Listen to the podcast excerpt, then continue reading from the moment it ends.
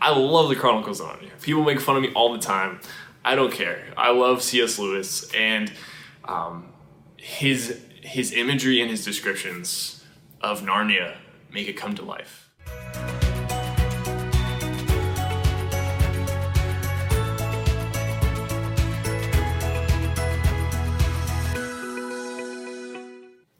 Hey everyone, my name is Adam Cross, and today I would like to talk to you about the Chronicles of Narnia.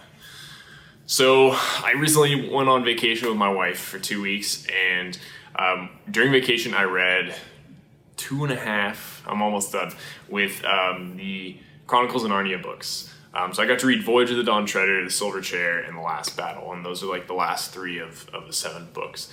Um, and what I've come to realize, you know, I have a lot of friends in ministry and they make fun of me for being a Narnia nerd or anything like that. But what I've come to realize is that reading the Chronicles of Narnia refreshes my spirit. And it's kind of become a habit of mine every time I go on vacation. Uh, especially if I go somewhere near the beach, I love to read Voyage of the Dawn Treader because it's, you know, they're, they're sailing on a ship on the Narnian seas and encountering these islands and these different things. Um, but what I've found is that reading these books refreshes me in a pretty beautiful way. And, and I think it's almost kind of like a mini retreat at times.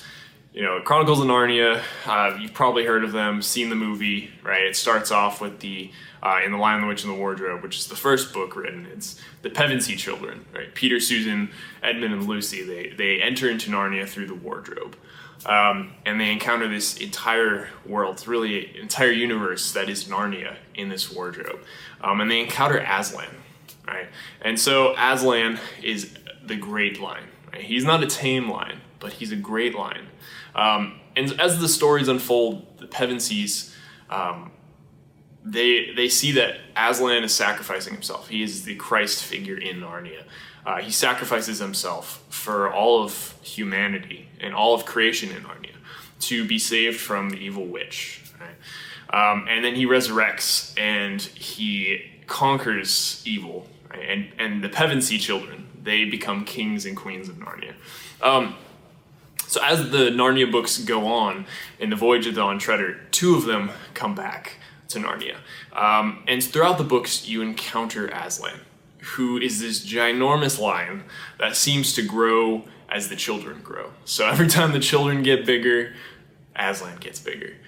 And the thing that's really stuck out to me uh, in reading the Narnia books this time is the awe and wonder of of Aslan, right? That um, reading these books, using my imagination, and it, picturing everything that's happening made me realize a few things that we can easily put God into a box.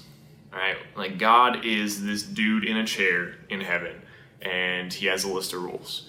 Or, you know, Jesus is my homie or, you know, whatever it may be, we have this image of God that we without knowing it have confined him to. Right? That we have connotations of what it means to have a heavenly father or we have these concepts of who Jesus is, but they're limited. So reading Narnia reminded me that Aslan is always changing. Aslan is always bigger than than what we can imagine God to be. And I love the image of Aslan because he's this giant lion. He is ferocious and scary and he can eat people and he can really like maul you.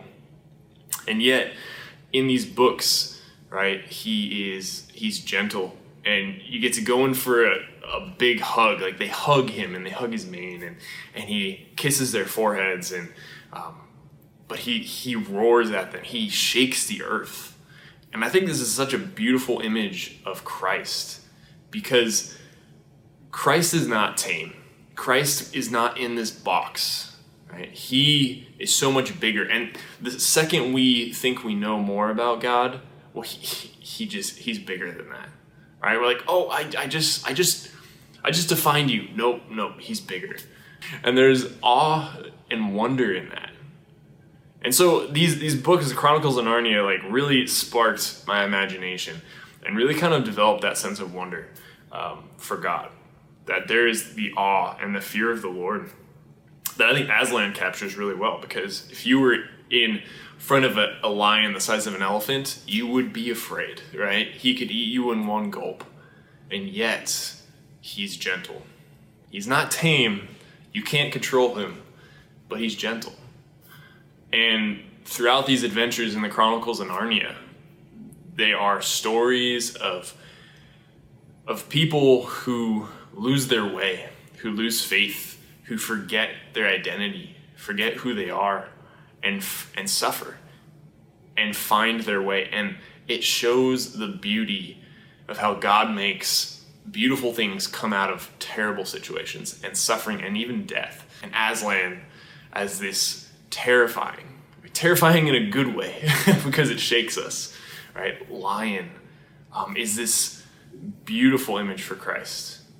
Right? Christ is King of Kings, and we can't tame him.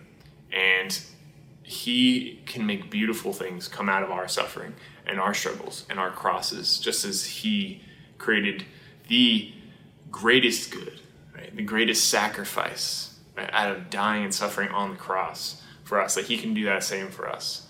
So if you've read the Narnia books as a child, if you've seen the movies, eh, they're okay. Um, the first one's good. But whatever, you know, maybe pick them up, maybe give them a look, right? Because they stir our imagination. They take God out of that box for us. They help us to realize that God is more and more, and that God is King of Kings, and He is working in our lives even though we don't see Him all the time. There's a lot of hope for that. And our imaginations are great things, um, and they help us to grow closer to Christ, to have a better idea of, you know what, I've put God in that box. I've limited Christ in my life. I've limited what he can and cannot do. I've limited how I view him in helping me or being able to help me.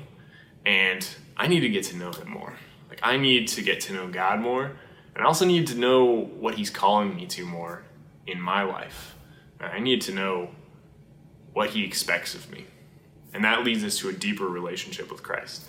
That's the beauty of what is a children's book series that I've fallen head over heels for, and I'll probably keep reading um, very often.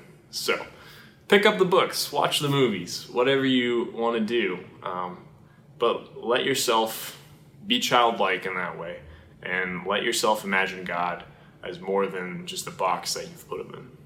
So thanks for watching. Please feel free to comment if you have a favorite moment in the Narnia books or anything like that. Uh, feel free to comment. I'd love to have that discussion. Um, and feel free to share these videos. If you have any other questions, shoot me an email, visit my website, and thank you for watching. God bless.